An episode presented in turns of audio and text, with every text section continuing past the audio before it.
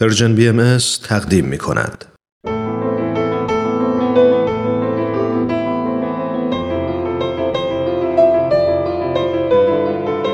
پنج کنز بررسی مختصر اثری شفاهی از حضرت بهاءالله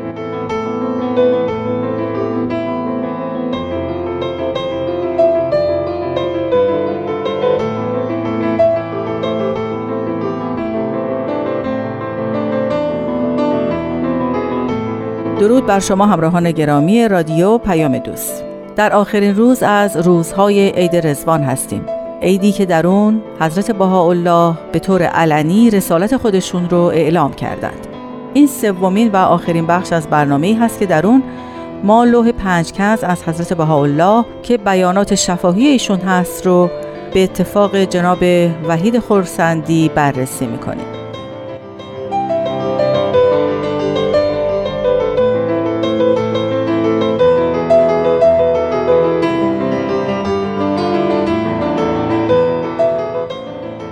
آقای خورسندی به استودیوی رادیو پیام دوست خیلی خوش آمدید. خیلی خوشحالم که در این موقعیت در خدمت شما هستم. خواهش می‌کنم. لوح پنج کنز بیانات حضرت بهاءالله هست درباره اینکه هدف از ظهورشون این هست که انسان به چه مقام انسانی والایی برسه. در کنز سوم تصویر جالبی رو از دو انسان حضرت بهاءالله ترسیم می‌کنند.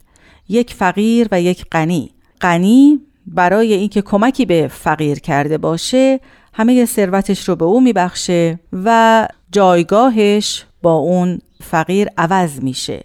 و حالا دوباره یک فقیر داریم و یک غنی که غنی دوم وقتی به فقیر می‌رسه به واسطه انعام و احسان و اکرامی که او در حقش کرده می‌خواد که در حقش کمک بکنه. خب حالا آقای خورسندی لطف کنید بفرمایید که هدف حضرت بهاءالله از تصویر این دو انسان چی بوده و در پنج کس چی اومده؟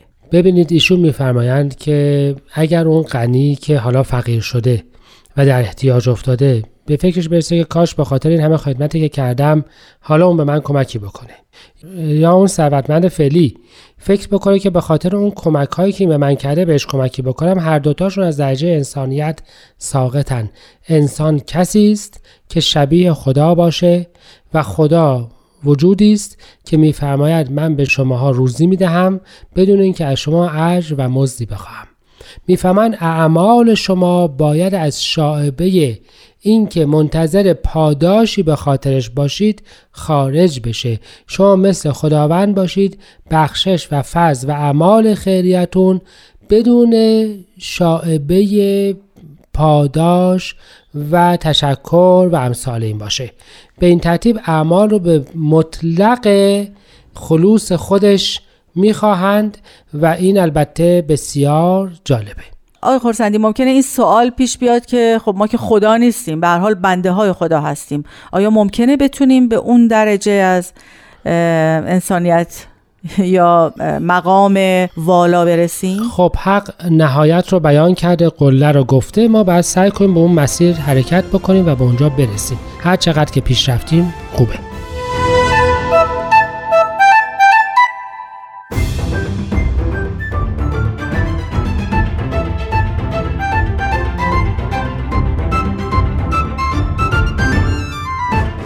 در کنز چهارم حضرت بهاءالله اشاره می کنند به مقوله معاشرت کردن با دیگران.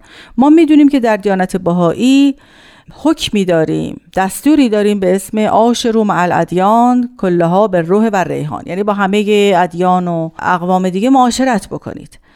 ولی در اینجا مطلب به نوع دیگه ای اومده آقای خورسندی میفرمایند که با مردمان سخت دل معاشرت نکنید. با نفوذی که قلبشان از خداوند دوره معاشرت نکنید. چرا که اگر شما با افرادی معاشرت بکنید و شما در آنها تأثیر نذارید پس اونها دارند در شما تأثیر می‌گذارند. یعنی اینکه سنگدلی مایه ترقی روحانی انسان نمیشه و افرادی که به این ترتیب به کلی قلبشون از احساسات روحانی فارقه و به کلی به مطالب عالیه توجه ندارند البته خیلی معاشرتشون موثر نیست. ولی اصل مطلب اینجاست که ما متذکر باشیم. به فرمایش مبارک که آیا ما داریم در مردمان تاثیر می‌کنیم یا از اونها تاثیر میپذیریم. و اگر داریم تاثیر میپذیریم اقلا آگاه باشیم که این تاثیر در جهت ترقی ماست یا خدای نکرده در جهت تنزل ما. چشم بسته و ناخداگاه در معرض امواج جامعه خودمون قرار نگیریم. در آخرین کنز حضرت بهاءالله یک اصطلاح خیلی جالبی رو مطرح کردن. من فقط این اصطلاح رو میگم بعد دیگه آقای خورسندی خودتون دیگه توضیح بقیهش رو بدید. فرمودن من برای جوهرگیری به این عالم آمده ام میشه بفرمایین این اصطلاح یعنی چی؟ این بیان حضرت مسیح هست که در قیامت خداوند میآید و سمر رو می‌گیره سمرگیری می‌کنه جوهر می‌گیره. جوهر, جوهر- درونی بله. انسان منظوره. جوهر اصولا خالص مطلب با ارزش هر چیزیه. بله. یعنی مثلا اگر شما فکر بکنید که جوهر نمک اصطلاحا خالص اون ترکیب کلوری هستش که توش هست به اسیدش هست. بله بله. یا جوهر سنگ اون گوهری هست که توش پیدا میشه. یا مثلا به فرمایش مبارک جوهر انسانی اعمال و اخلاق پسندیدشه. پسنده. پس وقتی ایشون برای جوهرگیری میان یعنی بهترین مایه ترقی و اوج هر چیزی رو هر پیامبری میآید تا در میان مردمان آشکار بکند. و معنای جوهرگیری همین است. و فرمودن در هر عصری هر پیامبری برای جوهرگیری آمده بود. یعنی همه پیامبران برای ترقی انسان به اوج قابل تصور زمان خودش اومده بودند.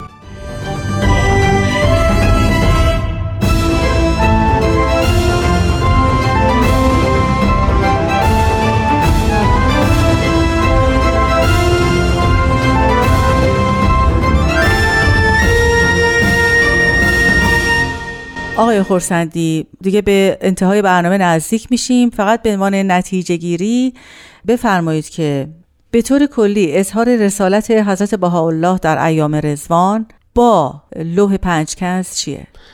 خب خیلی چیزا می‌تونه باشه اونقدری که به عقل من می‌رسه این هستش که ایشان فرمودند که اول افراد باید بخواند و وقتی که خواستن دیانت آرامش و امنیت رو میاره و ایشان آمدند که این آرامش و امنیت رو بیارن میشه اظهار امر. بعد افراد باید نیتشان کاملا مطلقا پاک باشه و به نتیجه اعمال خیریه ناظر نباشند. باید با نفوس با قلوب پاک معاشر باشن و حواسشون باشه که دارن تاثیر میپذیرن یا مؤثرن در محیطشون و در نهایت دیانت آمده است تا اوج هر فردی رو در خودش ظاهر بکنه. پس می‌بینیم که به یک معنا خلاصه همه آن چیزی که قرار بوده بیان بشه. در طی این پنج بیان و روش رسیدن به اون بیان شده است. الواح بعدی در آثار بعدی است بالا توضیح بیشتر و تکمیل همین مقدماته. و اینکه این دیانت و این اظهار رسالت برای کل عالم انسانی و همه جهانه. البته که اینطوره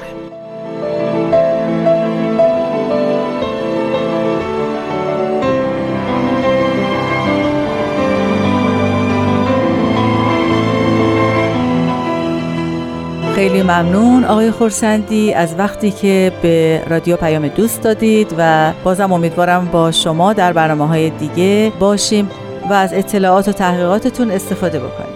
منم امیدوارم که بتوانم خدمتی انجام بدم. شنوندگان عزیز به پایان برنامه رسیدیم. تا برنامه های آینده بدرود.